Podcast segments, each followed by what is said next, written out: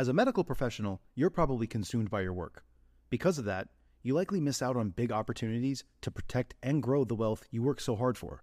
Luckily, through passive real estate investing, you can place your capital in the hands of trusted syndicators who do all the legwork while you sit back and let your money work for you. Syndicators like Ascent Equity Group. Ascent Equity Group is led by three medical professionals turned full time real estate investors who have secured a quarter of a billion dollars in assets in just three years. And their latest opportunity, Sunrise in Chandler, is open now. Sunrise in Chandler is an exciting 177 unit value add multifamily opportunity in the affluent city of Chandler, Arizona. This Class B asset in a Class A location was secured at a significant discount and is already cash flowing out of the gate, with 89% of the units still in need of renovation. Sunrise in Chandler is close to meeting its capital raising goal and will be closing soon. So if you'd like to learn more, visit ascentequitygroup.com forward slash best deal to schedule a call. That's A S C E N T equitygroup.com slash best deal. This opportunity is open to accredited investors only. Quick disclaimer the views and opinions expressed in this podcast are provided for informational purposes only and should not be construed as an offer to buy or sell any securities or to make or consider any investment or course of action. For more information, go to bestevershow.com. What is your gut telling you? Because your gut usually knows long before you do if you should or should not invest. Go with your gut. If there are little pings, little hairs standing up, little red flags, but you just really want to do it, the returns are so awesome, don't do it. Welcome to the Best Ever Show, the world's longest running daily commercial real estate podcast. Our hosts interview commercial real estate experts every day to get you the best advice ever with none of the fluffy stuff. Hello, best ever listeners. Welcome to the best real estate investing advice ever show. I'm Ash Patel and I'm with today's guest, Melanie McDaniel. Melanie is joining us from Huntsville, Alabama. She's the founder and partner fund manager at Freestyle Capital Group and Freestyle Fund, one of which is a boutique private equity firm that focuses on a variety of asset classes, and the other is a customizable fund. Melanie is a GP on hundreds of multifamily units, a triple net property, and three luxury assisted living facilities. She is also an LP investor Melanie, thank you for joining us. And how are you today? I'm super, but I'm coming at you from Austin. I don't know where you got Huntsville, Alabama. One of my LP investments is there, but I'm in Austin, Texas. All right. We'll, we'll modify that from Austin, Texas. Melanie, before we get started, can you give the best ever listeners a little bit more about your background and what you're focused on now? Yes, for sure. So I came from a very normal background, right? Raised in Utah and taught, go to school, get good grades, go to college, get a job. I did something a little different. I joined the military first. I was in the Navy for four years because I didn't know what I wanted to go to school for. So got some traveling in and decided to get out and go to college. And at the time, I didn't know what I wanted to be when I grew up, but I knew I loved to travel. So I actually have a bachelor's degree in hospitality and travel administration. And then as I was looking for a career, I didn't really find anything in the tourism industry that I felt had a long runway. And so I kind of followed in my dad's footsteps, sort of he was a Utah State prison guard, and his wife is a park ranger for the National Park Service. And I ended up following her route. So I was a park ranger for nine years. And then I read Rich Dad Poor Dad, which, like a lot of people, that was a pivotal book in their life because it's a mindset shift. And then I realized I was just trading my time for money. And I had a certain ceiling that I would ever amount to if I stayed in that track. So it took me about two years to go from that career path to just completely leaving the federal career behind and going into entrepreneurship in real estate 100%. So started as a real estate agent and it was my stepping stone to figuring out what I wanted to do. Again, I didn't know what I wanted to do. I just knew I wanted bigger numbers, more zeros, more doors. So it took about two and a half years and then decided to go all in on apartments. And then not, I didn't end there. I went as far as I want to be the capital part of the GP on those syndications. So that's where I am now. I have a fund and I'm a, more on the capital side. So, Melanie, it doesn't appear that you are motivated by money. Well, I think money is a motivator because I don't want to have a cap on my, my, potential, but lifestyle design is probably my motivator more than anything. I love to travel, and as a park ranger or working for the government or a job, you want to get two weeks a year, three weeks if you're lucky. But I want to travel for months at a time or potentially even live abroad So it is a more of a lifestyle design, but it was also a fulfillment piece. I was not fulfilled at all being a park ranger, writing tickets to people for their dog off leash or whatever it was I was doing. It was so not interesting and not fulfilling. So yeah, it's much bigger. Money is a piece. Money is a tool and it provides a lot of opportunity. So I'm not opposed to money, but it's just not my main driver. Got it. What was your entrance into real estate? You became an agent. What was your first investment? I bought a little single family house, sight unseen, turnkey rental in St. Louis, Missouri. I think it was $45,000 and I think my tenant was paying about 800 in rent. So that was my first investment. And I used a self-directed IRA for that. And then how did you scale up to hundreds of units as a GP? The first one, I joined Michael Blank's coaching program back in what was it, 2019. So I ended up buying a 24 unit with partners. That was my first multiple door deal that was my own, and that was a JV, so or GPs, I guess, of our own deal, but that was a joint venture, so full owners of that. So that was my first deal, and then the second deal was an LP deal, so invested in that Huntsville property, like I mentioned, that's 276 doors, so that was a big jump. And then my next one was 108 units, and I did that as an SPV, which is a single purpose vehicle. So a couple partners and I formed an entity. It's a fund. It's just a very limited fund to invest. We raised a million together to go in as an LP into the 108 unit deal as an LP for a million, but we also got GP shares of the deal as the fund managers. So there were GP units on that one. So it's every single deal. If I'm not investing just as an LP, which I haven't done yet, I get co GP shares. So that gives me the GP units and the doors. How do you get co-GP shares? What do you put uh, into this? Negotiation. Let's so, dive into that. Sure. So we can talk about. I don't like using the term capital raising because their SEC is very strict on how you can raise capital from people and it's guided by regulations and we most often operate in the 506b and 506c exemptions so when I am raising, my fund as a 506c. I have done 506b deals before. And for the best ever listeners, can you explain the difference? Okay, so 506b, they have to be sophisticated investors, but not accredited. And the accredited number marker is a net worth of a million dollars, not including the house you live in. Or if you're an individual, you make 200,000 a year and have for the last two years, and you will for the next couple years. Or if you're trying to qualify with your spouse, then the two of you together make 300 grand a year. So that is the marker for becoming accredited. So on 506C deals, everyone investing in the entity or in the deal or whatever has to be accredited. And then in 506B deals, you can take up to 35 non accredited investors, but they still have to be sophisticated. We still have to know that we're not taking their last dollar, that we're going to put them out on the street if their money gets tied up for too long they have to know and make an informed decision for themselves that this is the deal they want to be in and it's the best investment for their strategy, their path in life, and whatever. So we need to determine that in order to bring them in into the 506B. So 506B is more restricted. We can't advertise those investments. 506C you can advertise, but you have to verify the accreditation status of all your investors. Got it. And what made you want to become a capital raiser? So we try not to use that term capital raiser. Well, well let's substitute it for a better term. I would say either a capital partner or an investor or a co GP. And we have other jobs on the GP, but capital raising is maybe one of our main job titles.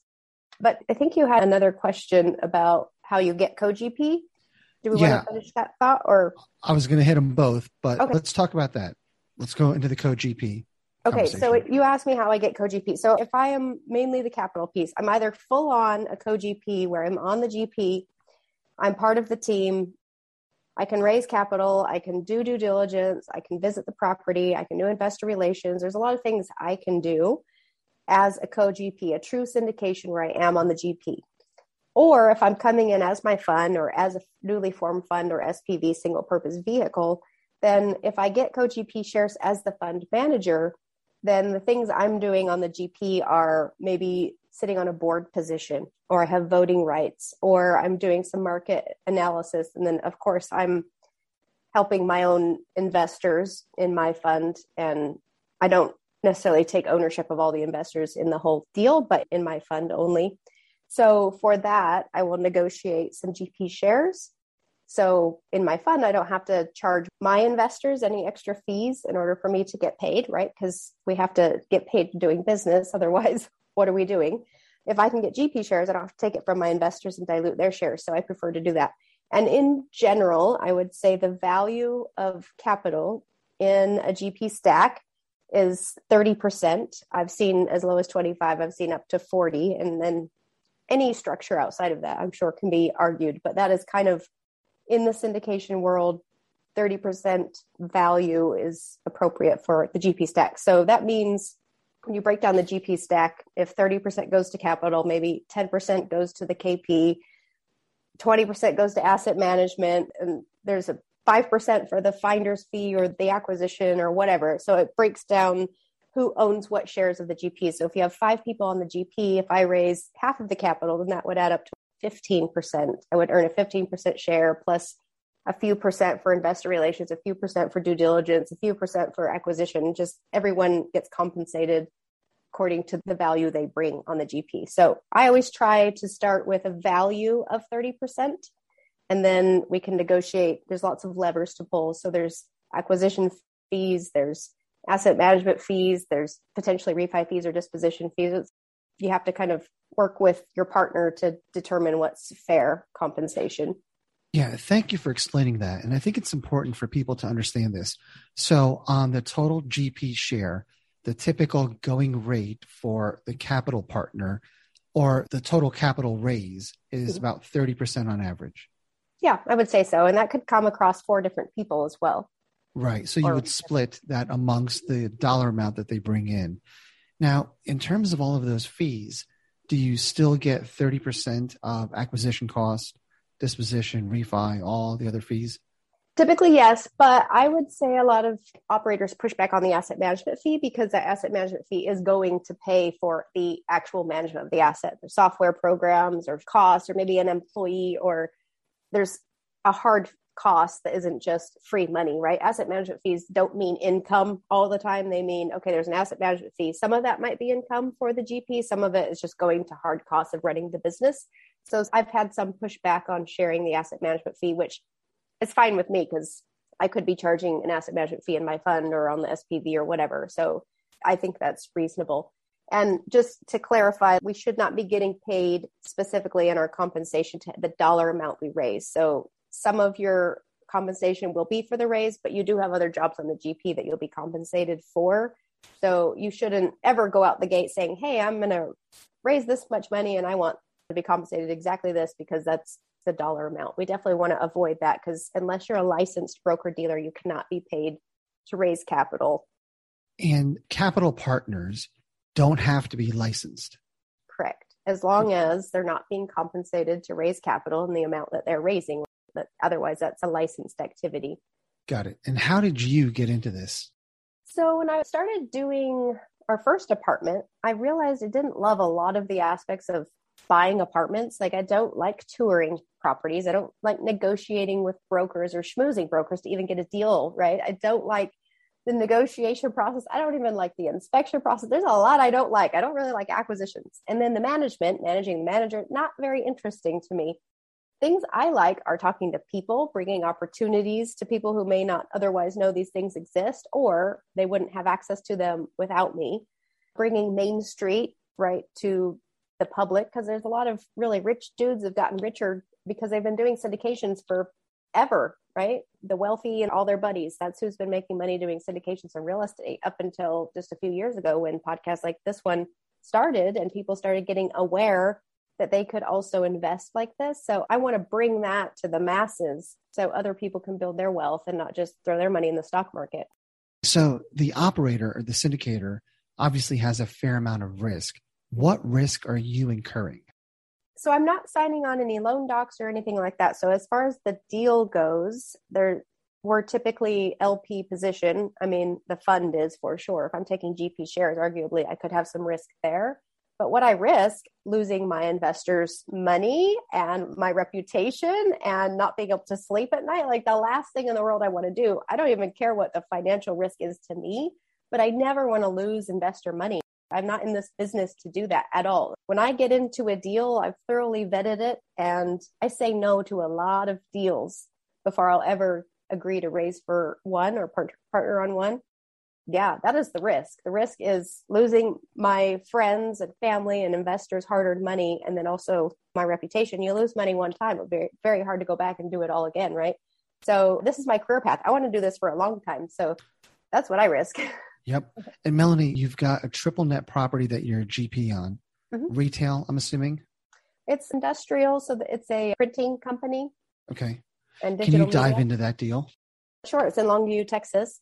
Pretty simple. It's a seller leaseback, triple net property, and triple net means the tenant pays not just their rent, right? They're paying for the care and maintenance of the building, the taxes, the insurance, they're paying everything basically but the mortgage we have the mortgage because we have the loan and they literally pay everything else so absolute triple net is even higher than triple net and that's what we have on that one the lease it's a seller lease back meaning the current tenant used to own the property they sold it to us but they're leasing it back from us and their leases tend to be really long term. That one, I think it's a 15 year with a 15 year extension, might have been 20 year. I'm getting deal merge, as they would say. I'm looking at another triple net right now. So I, I forget exactly the nuances, but they're locked into their lease for 15 years. And for that, and because it's triple net, you get less per square foot, but you have the security of this very long term investment. We only plan to hold it for three to five years.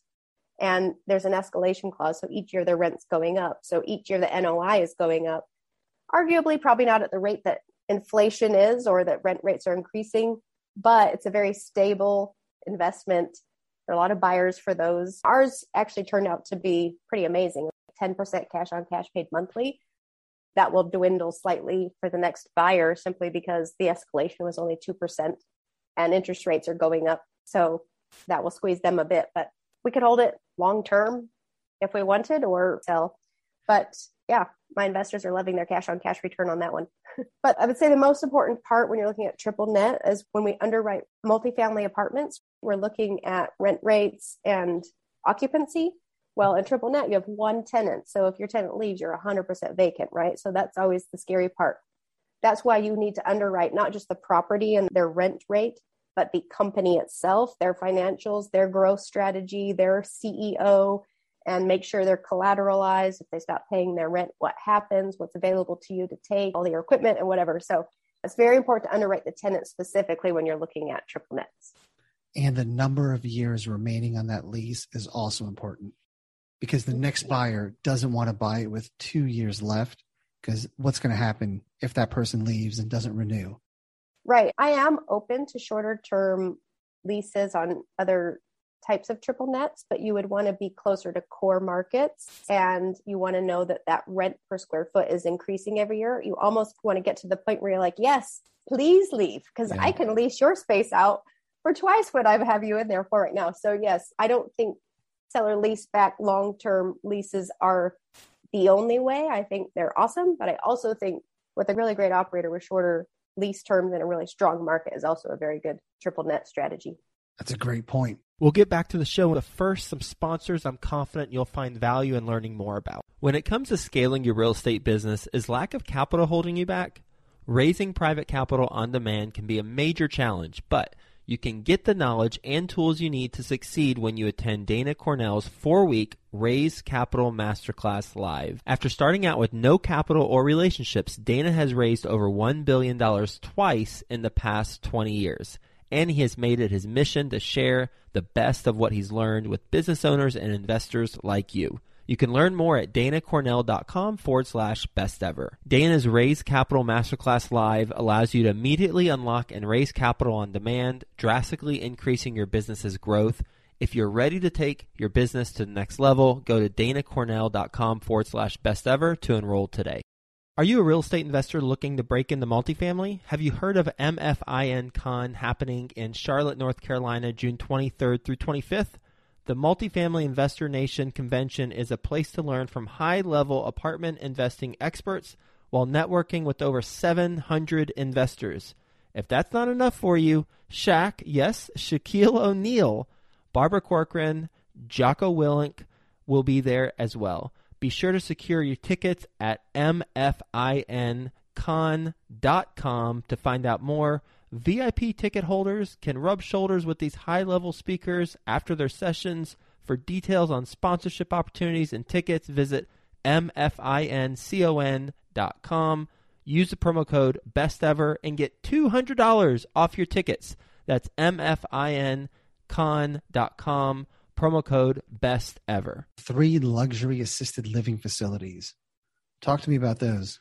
So luxury assisted living, these are single family houses. So there's three of them. They just have eight to 10 bedrooms. Most of the bedrooms have ensuite bathrooms. So when you're looking at assisted living, the money that's being made is in the private sector. If you were in a government backed sort of assisted living facility, the government does not like to pay six or seven thousand dollars per room like you will get in the personal space. So the luxury comes in with the higher end rooms, rooms that you can push to six or seven thousand dollars per room, and there's eight to ten rooms per house. But of course, again, very high operations. You have employees, you have nurses, you have a lot of regulations. So with assisted living, there's a lot of money to be made, but there's also a lot of money to be lost.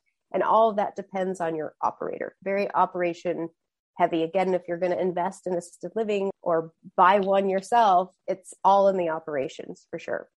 And Melanie, we're heading into a high inflation period of time. What are the thoughts from your investors on continuing to put money in real estate? From my investors or from me? Let's do both. Well, Whatever I- feedback you've gotten from investors and your outlook as well. I've had a few investors say they're keeping dry powder. I suppose they expect a sale to happen at some point where maybe there's some sort of a peak and a crash. I don't know. And they're going to buy in the dip. So some of my investors are there. Other investors kind of go with the fundamentals of real estate. Real estate is a hedge to inflation. Yeah, there's inflation, but real estate inflates with it. It doesn't go the opposite direction. So if you buy now and you secure, especially long term low interest, I mean, we're still in historical lows, even at five and 6%. It's historically low over the last 5,000 years of tracking interest rates. We're still pretty low. So if you can secure long term low interest debt, and in this inflationary environment, that mortgage note doesn't change, but your rent increases because we know it is, or your value increases because we know it is, or you can call it value increasing. You can just call it the dollar losing value, right? Well, our payment to the bank doesn't increase as the dollar loses value, but we get to collect more rent because of inflation. So most investors still believe in the fundamentals of what real estate is, all the tax benefits, the hedge to inflation, leveraging that debt, the long term debt, especially. I don't think we need to pull back. We just need to be more careful about what type of debt. Is it bridge? Is it short term? Is it floating interest rates? And then I also think looking at the skill of the operator. What were they doing back in 2008? What are they doing to hedge all of these coming unknowns and risks? So I just think tighter due diligence on the specific investments you're doing, the asset type, where you are doing it, the operator for sure. And then that debt piece is huge, understanding the debt. I feel like real estate people have blinders on, and especially now where we've had 10 plus years of a booming economy, positive price increases, and we just assume that everything's going to always be great. Do you think enough people are taking into account cap rate expansion and exit caps being much higher than entrance caps? I think it depends on asset class. I'm seeing multifamily still compressing, but to what end, right? The difference between now and back in 2008 is this whole supply and demand issue. There is not enough supply and still a ton of demand. Even though the interest rates are increasing, people are still going and paying higher prices with higher interest rates. At some point, something's got to give in the single family space, and at some point, rent rates are going to get too high. And I think that's when, yes, maybe cap rates will start going the other way or at least becoming stagnant, at least in any rental space. But I don't know, with supply and all this institutional money trying to get to work, what might happen is we, as syndicators and mom and pops, get squeezed out, and the institutions start buying where they can make a yield on a three or four cap where we can't anymore, right? Our investors need to adjust their expectations to their returns. If a deal is underwritten appropriately with an appropriately decompressed cap rate, they probably need to start adjusting their expectations for that cash on cash and that IRR for sure. Yeah, that's a good point. So I am a commercial investor. And when I say commercial, I mean the real definition, the non residential commercial investor. And already our rates are in the fives, which is still lower than residential, but we're looking at deals completely differently. And we're anticipating exits in the six or 7% interest rate. So the way that we're looking at deals is drastically changed. But I see multifamily operators still having those blinders on, expecting cap rates to continue to compress and I don't know how that's going to end well for a lot of operators. I really have been saying no a lot lately, even to some amazing operators that have a really great track record. But I don't care how good your track record is in. If you keep compressing your cap rate, increasing rent rates when it becomes unaffordable, why you? Why you're building? There's only so many people that can afford it. They have to start moving down potentially from an A to a B, a B to a C potentially. But yeah, just looking at that supply and demand, I invest in states, especially if it's residential commercial, in states that is landlord friendly. My first apartment is in Virginia, which is, let's say, not landlord friendly state. And we closed in January of 2020. We've had our second capital call. We have 11 out of 24 paying tenants. The rest have IOUs from the government because the government's supposed to pay. And we're still tens of thousands of dollars waiting for the government to pay. And they're sitting in our facility rent free since 2020 while wow. we wait for the government to pay their rent. So I will never invest again in a state that is landlord friendly for the residential side. I'll do triple nets, I'll do commercial in those states along they're business friendly. That's a horrendous situation. So, what do we do? I don't know what to do, but we all know if we put our money in the bank, we're losing money to inflation at the rate of what, eight and a half this year.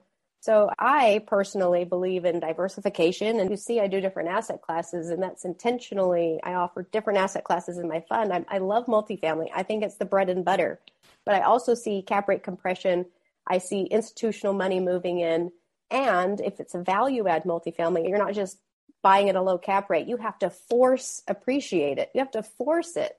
So there's risk in that because now you have supply chain and building and all that stuff just adding an extra level of risk to the whole model, especially if you've stuck it on a 311 bridge loan or something, or you require a refinance in order for your numbers to make sense, right? I will not invest in a multifamily deal that requires a refinance either. Yeah, that's a great due diligence item. I also question with all the fees and people that have built syndication machines where they have to keep feeding the machine to get paid on the fees, how much are they just taking on deal flow to keep that machine fed. Do you have any thoughts on that? I definitely think that could be a factor. It's interesting because if they're doing it, a lot of these guys you see are doing three, four, six, 20 deals a year, right? They're multimillionaires. Maybe they have some lifestyle inflation because they should be fine. They should be set. But for syndicators doing a few and they're just getting started, yeah, you can make a lot of money in fees. That's what I look at underwriting. I look at that as well. I think fees are fine. We, people need to get paid for their compensated for their time up front, the risk up front, like putting up due diligence, hard money that they lose, and it takes them three deals before they actually get a deal. I'm okay with a certain amount of fees, but I want to see if it's in alignment with my LPs. How much are they making, and how much risk is my investor holding before they start getting their principal back? So I'm going to just say this. People might not like it, but I feel like the bigger the platform these syndicators have, the more skeptical I go into their numbers because if they have a funnel and they have thousands of people in their funnel because they have a top podcast or they have a top book or they're on every circuit of every conference or whatever, they can charge more fees. They can have crazy waterfalls. They can have a refi fee, a due diligence fee, a construction management fee, a a travel fee and an acquisition fee and an asset management fee and a construction management fee on the construction management fee or the management fee on the construction management fee, whatever. They can do that. Why? Because they have so many people lining up to invest with them because people know, like, and trust them because of the thousands of hours they've been listening to them on podcasts. And it doesn't mean it's a bad deal. It just means, are you okay that they're making millions of dollars and you're putting up all the risk and you're getting a mediocre return because they're taking all the upside for the most part, giving you just enough to keep you happy. I'm seeing that a lot, but now I'm seeing them getting more risky in their assumptions as well. So the combination of that, the investors are going to get left holding the bag on that one. Yeah. So times are changing and just a lot of good points on people having to do due diligence, not just on the operator, but on the deal itself, all the fees, the structure. Yeah, a lot of good points. So that's where your value comes in, in being a fund manager and you're doing all that legwork. Yeah. Passive investors, if they're just doing their one off, typically there's only so much time you have, probably only so much interest. You're not going to every conference and you're probably not listening to an array of podcasts. You probably have your few favorites and you find your operators you love, you get to know them as well as you can, right? Especially if you're a sophisticated investor, non accredited, then you can only invest with those 506B deal operators that you've made a relationship with. Where I know hundreds of operators, I go to multiple conferences and I look at lots of deals before I ever pick one. So it would be a struggle for a passive investor who's not that interested in the due diligence. They don't do a background check on their people. They don't know how to look at underwriting. They don't know how to read the fees or a PPM. It could be very frustrating, yes. So I feel that's where the value I have comes in. But the caveat is they still need to do their own due diligence as well. Yeah. And I'll share with you, we've had offers from a lot of capital partners wanting to fund our deals with very little due diligence. Literally, they're just wanting to bring money into our deals. And it's shocking that they don't really vet me. They don't vet the deal a whole lot. They know my track record, but that doesn't mean anything because all my deals are pretty different. Yeah. So yeah, that's um, I see that too. Deals that I've turned down that were not just a no, but a, oh hell no. I see other people raising capital for or whatever. And okay, you must have missed that. yeah, man, buyer beware, investor beware during these changing times. Melanie, what is your best real estate investing advice ever? Well, ever specifically ever. now is the due diligence. And at the end of the day, when you've done all the due diligence you think you've done, sit with it and think, what does it feel like? What is your gut telling you? Because your gut usually knows long before you do if you should or should not invest. Go with your gut. If there are little pings, little hairs standing up, little red flags, but you just really want to do it, the returns are so awesome, don't do it. Melanie, are you ready for the best ever lightning round? Yes. Melanie, what is the best ever book you recently read? I recently read this one, Passive Investing Made Simple. These guys, Dan and Anthony, wrote this for passive investors. So, although I'm not a new passive investor, it was very helpful for me. And I actually bought a whole book of these to send to my investors just for the basics of syndication, the basics of what you should be looking for, how they're set up. So right now, that's my favorite book to recommend. Melanie, what's the best ever way you like to give back? I donate. I have a child I support in Kenya, Miracle House, and I've been doing that since 2010. I'm on my third child now. Melanie, how can the best ever listeners reach out to you? on all the socials under Freestyle Capital Group or Melanie McDaniel. They'll find me. And if they can't, Melanie at freestylecapitalgroup.com is my email. Melanie, thank you for sharing your time with us. Thank you for serving in the Navy, giving us your life story from joining the Navy, being a park ranger, reading Rich Dad, becoming a real estate agent, and becoming a capital partner, and giving us all the ins and outs of what it takes to be an effective capital partner. So thank you again for your time. My pleasure. Thanks for having me. Best ever listeners, thank you for joining us. If you enjoyed this episode, please leave us a five star review, share the podcast with someone you think can benefit from it. Also, follow, subscribe, and have a best ever day.